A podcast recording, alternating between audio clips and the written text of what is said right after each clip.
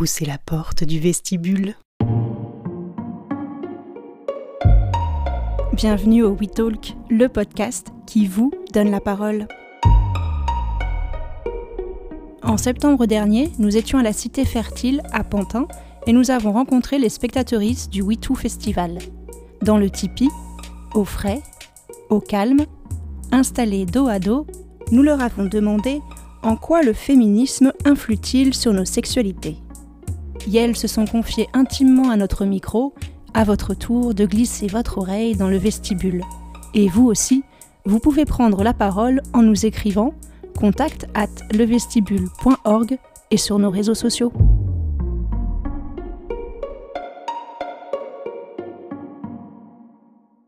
J'ai souvent entendu des copains et des copines me parler de l'âge de leur première fois, slash première pénétration.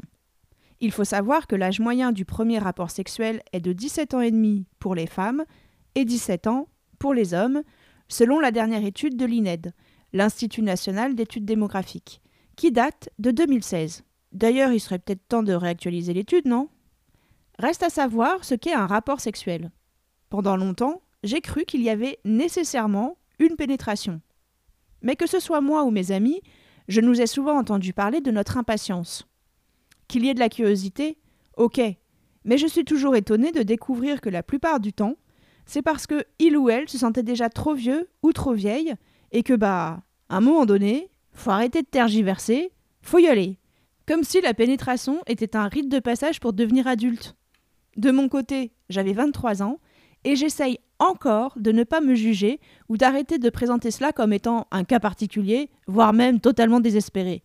Comme si je m'excusais. De quoi je ne sais pas bien.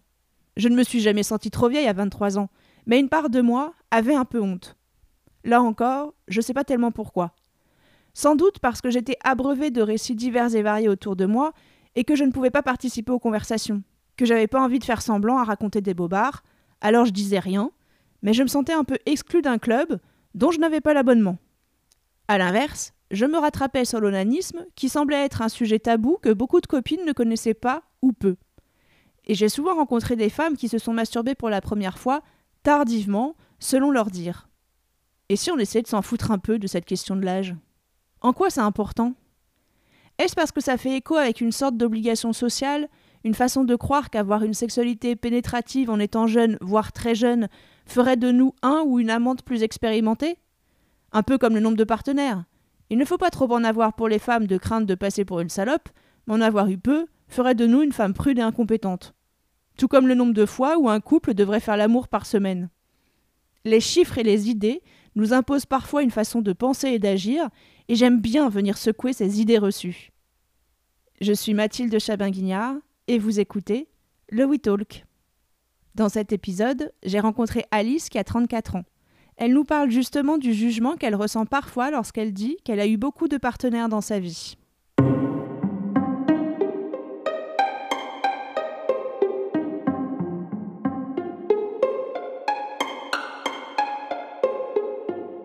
Est-ce que ton féminisme fait évoluer ta sexualité ?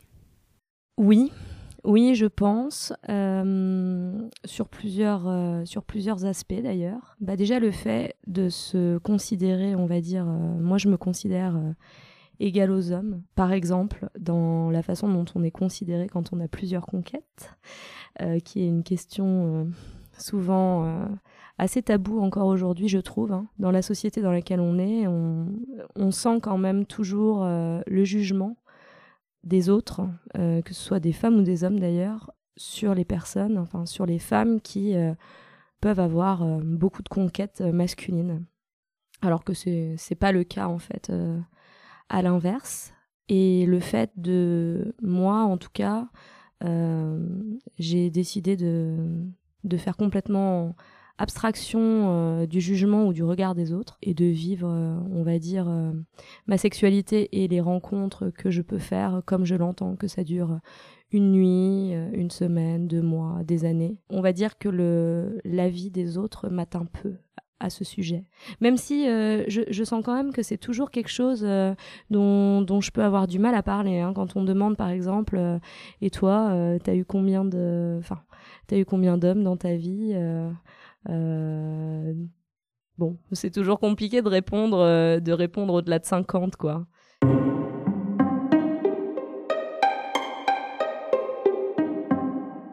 Est-ce que ta culture féministe a fait évoluer tes relations ? Oui, je pense. Euh, après, euh, c'est vrai qu'au départ, j'ai, j'étais pas euh, spécialement euh, libérée en termes de sexualité. Enfin, dans ma famille ou quoi, on n'en parle pas euh, de façon ouverte du tout. Hein. J'en, j'en parle pas. Disons qu'on on effleure le sujet, on peut en parler, euh, on va dire, euh, de façon très nébuleuse, mais on n'entrera pas dans le sujet. Donc moi, j'ai pas une parole, on va dire, euh, hyper libérée quant euh, à la sexualité et, et aux relations, en fait.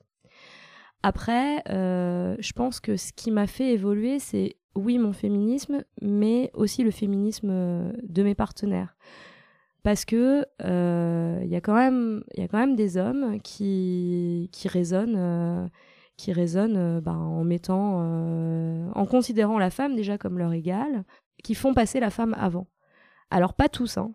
Euh, justement, plutôt dans mes, dans mes relations longues, mais dans certaines relations, on va dire, très courtes que j'ai pu avoir, c'est vraiment pas toujours le cas. Du coup, de, d'avoir pu côtoyer des, des hommes qui sont, eux, féministes, Euh, ça m'a fait réaliser en fait euh, certaines choses et certaines pratiques qui finalement n'étaient pas du tout adaptées euh, avant. Enfin, je pense que j'ai beaucoup évolué aussi en parlant à des amis, des, des personnes plus libres, je pense, plus libérées que moi euh, sur ce sujet et plus dans l'équité et l'égalité. Alors par exemple, euh, moi je sais que bah, la réciprocité, typiquement, hein, euh, j'avais pas forcément euh, réalisé que euh, souvent, moi, je, moi j'arrivais pas au bout, j'avais pas d'orgasme, mais par contre mon partenaire oui.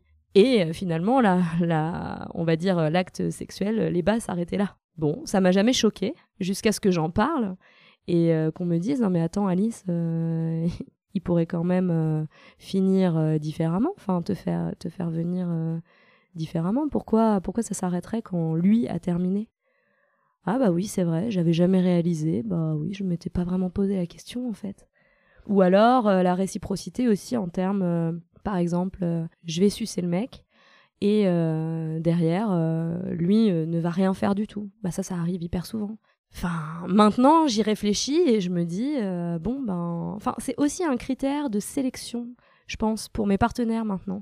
Et une façon de me dire, ah bah lui, par exemple, euh, j'irai pas forcément plus loin avec lui que sur des ébats, euh, on va dire, ponctuels. Je sais pas si je suis très claire, mais du coup, ça me donne une, euh, une base, en fait, euh, pour sélectionner vraiment quelqu'un euh, dans le futur euh, qui remplira plus de critères, on va dire, euh, qui mettra plus en avant l'égalité entre les, entre les sexes, l'égalité entre l'homme et la femme, et l'égalité, en fait, euh, dans toutes les relations qu'on pourra avoir, parce que je pense qu'après, le reste en découle.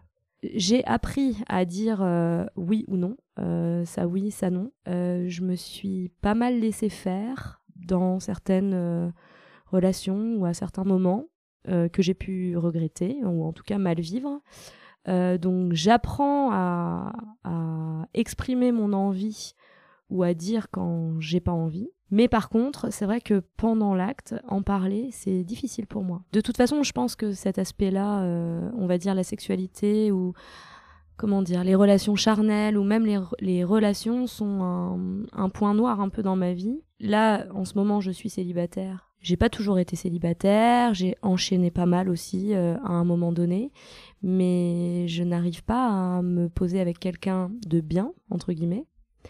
Et euh, je me suis souvent retrouvée euh, justement dans ce type de, de situation où j'arrive pas forcément à dire euh, non, ou juste où je me sens... Euh, euh, je sais pas si le mot est forcé, mais en tout cas je me sens... Euh, disons que quand je vais accepter un rendez-vous, quand je vais accepter un repas, quand je vais accepter un verre ou d'aller plus loin, il y a un moment donné où je, j'ai du mal à dire non quand on doit passer à l'acte.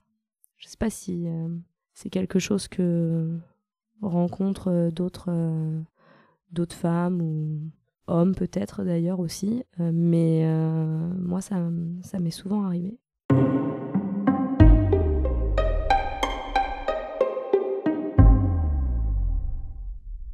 Pour conclure ces interviews, j'ai proposé à tout le monde de partager avec moi un moment déterminant de leur féminisme. Le moment où j'ai réussi à quitter mon ex, euh, on va dire, avec qui je suis restée euh, quatre ans. Euh, j'étais dans une relation qui pédalait dans la blédine et euh, quand j'ai réussi à prendre la décision, c'était grâce à mes amis qui m'ont, qui m'ont dit de me faire passer avant, de penser à moi. Et c'est une période de ma vie où j'ai quitté euh, mon boulot, j'ai quitté mon...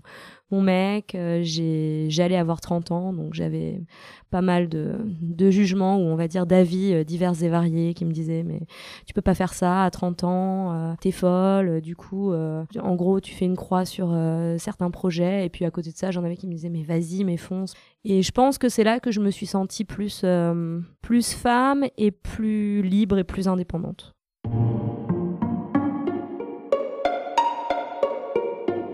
C'était Le We Talk, un podcast proposé par Le Vestibule. Suivez-nous sur les réseaux sociaux, likez, partagez, commentez, la porte est ouverte, entrez sans frapper.